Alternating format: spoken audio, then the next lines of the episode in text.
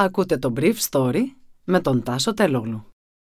Χορηγός του Brief Story είναι το Avra Carbo.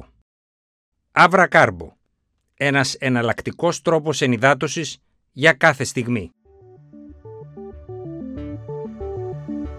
Καλημέρα σας. Σήμερα είναι 5η 10 Μαρτίου 2022 και θα ήθελα να μοιραστώ μαζί σας αυτά τα θέματα που μου έκαναν εντύπωση.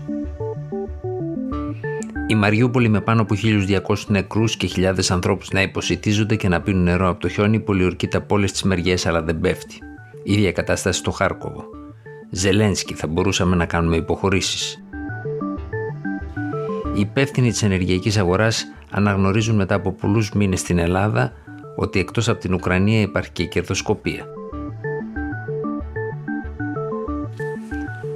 Ο κρατήρας που άνοιξαν οι βόμβε των αεροσκαφών στο μεευτήριο νούμερο 2 της Μαριούπολης είχε πολλά μέτρα βάθος. Δεκάδες αεγγύε, νεογνά και ιατρονοσηλευτικό προσωπικό τραυματίστηκαν από θράψματα χωρίς να είναι βέβαιο ότι η βόμβα εντυπωσίασε τους υπερασπιστές της πόλης που βρίσκονταν σε ταράτσα παρακείμενου κτηρίου.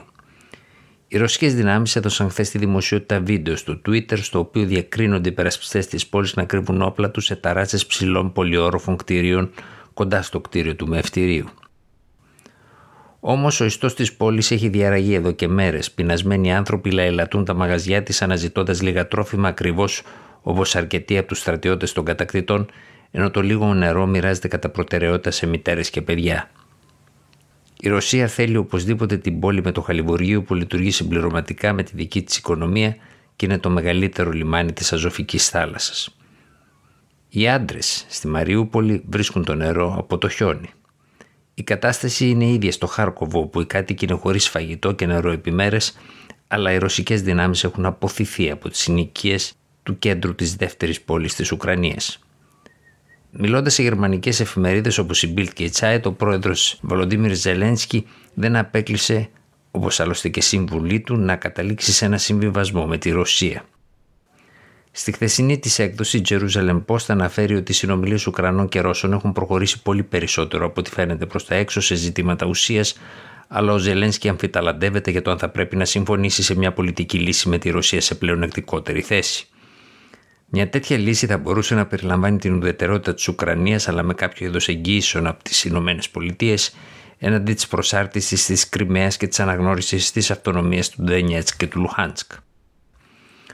Όμως ο Ζελένσκι θα παραμείνει στη θέση του, όπως άλλωστε και η κυβέρνησή του. Χθες ο Γερμανός καγκελάριος Σόλτς χαρακτήρισε κακή ιδέα την αποστολή αεροπλάνων στην Ουκρανία λίγο πριν σηκώσει το τηλέφωνο και μιλήσει με τον πρόεδρο Πούτιν λίγο αφότου είχε τελειώσει μια συνομιλία του με τον Ουκρανό πρόεδρο. Πάντως ο Ουκρανός πρέσβης στο Βερολίνο Μέλνικ είπε στη Βέλτ ότι ο Ζελένσκι ήταν σαν να μιλούσε σε τείχο εννοώντας ότι ο Σόλτς δεν ήθελε να ακούσει τα ουκρανικά αιτήματα. Η Γερμανία παρά τη φαινομενική στροφή της περασμένης εβδομάδας με την ομιλία του Σόλτ στο κοινοβούλιο του εμποδίζει μέχρι στιγμής την αποβολή της Ρωσίας από το Συμβούλιο της Ευρώπης την επέκταση της αποκοπής της ρωσικής Sperbank από το SWIFT αλλά και το εμπάργκο σε ρωσικά ενεργειακά προϊόντα. Χθες φαίνεται ότι τάχθηκε χωρίς καν να ρωτηθεί εναντίον της ζώνης απαγόρευσης πτήσεων στην Ουκρανία. Είμαι ένας κεντροδεξιός πολιτικός που πιστεύει στις ελεύθερες αγορές που λειτουργούν εύρυθμα, είπε χθες το βράδυ στο πρακτορείο Bloomberg ο Πρωθυπουργός Κυριάκος Μητσοτάκης. Το πραγματικό ερώτημα είναι αν η χονδρική αγορά φυσικού αερίου λειτουργεί αυτή τη στιγμή σωστά ή αν έχει πάψει να λειτουργεί με βάση τις θεμελιώδεις αρχές της προσφοράς και της ζήτησης, συνέχισε ο Πρωθυπουργός. Αν απλώς προβάλλεται το γράφημα σχετικά με τις διακοιμάνσεις στο δίκτυο TTF, δηλαδή στο χρηματιστηριακό δίκτυο του αερίου, στην Ολλανδία τις τελευταίες εβδομάδες πιστεύω ότι είναι απολύτως προφανές ότι αυτή δεν είναι πλέον μια αγορά που λειτουργεί σωστά. Συνεπώς, με βάση αυτό τίθεται το ερώτημα αν πρέπει να κάνουμε μια πιο δραστική παρέμβαση ουσιαστικά για την επανεκκίνηση της αγοράς, την εξισορρόπησή της ώστε να φροντίσουμε να αποφύγουμε υπερβολικές διακοιμάνσεις που ουσιαστικά δεν έχουν καμία σχέση με τους θεμελιώδεις κανόνες προσφοράς και ζήτησης. Αυτή είναι η ουσία της πρότασής μου προς την Επιτροπή. Ο κύριος Μητσοτάκης που είπε στη συνέντευξη του ότι δεν θεωρεί μια άμεση απαγόρευση στις εισαγωγές φυσικού αερίου από τη Ρωσία μια ρεαλιστική πρόταση αυτή τη στιγμή, πρότεινε και μια θέσπιση πλαφών στα ζητήματα που έχουν σχέση με την ηλεκτρική ενέργεια. Στην επιστολή του στην πρόεδρο της Κομισιόν, Ούρσουλα Φόντερ Λάιν, ο κ. Μετσοτάκης γράφει ότι θα πρέπει να επιβληθεί πλαφόν στο μεικτό περιθώριο κέρδους στη χοντρική αγορά ηλεκτρικής ενέργειας, για παράδειγμα της τάξης του 5%, βάσει της παρακολούθησης του κόστους παραγωγής από τους ρυθμιστές της αγοράς, δηλαδή από τη ΡΑΕ στη συγκεκριμένη περίπτωση, και το σταθμισμένο κόστος παραγωγής ενέργειας στις μονάδες παραγωγής. Με μια κουβέντα ο Πρωθυπουργός έρχεται κοντά στη γαλλική πρόταση που συνιστά μια πιο κοστοστρεφή αγορά ενέργειας. Η Γαλλική Προεδρία θα φέρει σήμερα την πρόταση στη συζήτηση στη Σύνοδο Κορυφής της Ευρωπαϊκής Ένωσης.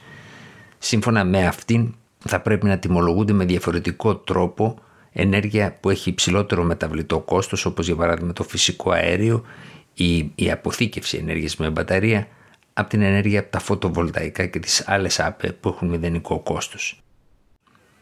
Οι οργανώσεις των προμηθευτών ενέργειας απορρίπτουν τη γαλλική πρόταση και δεν δέχονται τις αλλαγές στην αγορά ενέργειας σαν και εκείνες που προτείνει έστω και προσωρινά ο Κυριάκος Μητσοτάκης στο όνομα της ελευθερίας της αγοράς.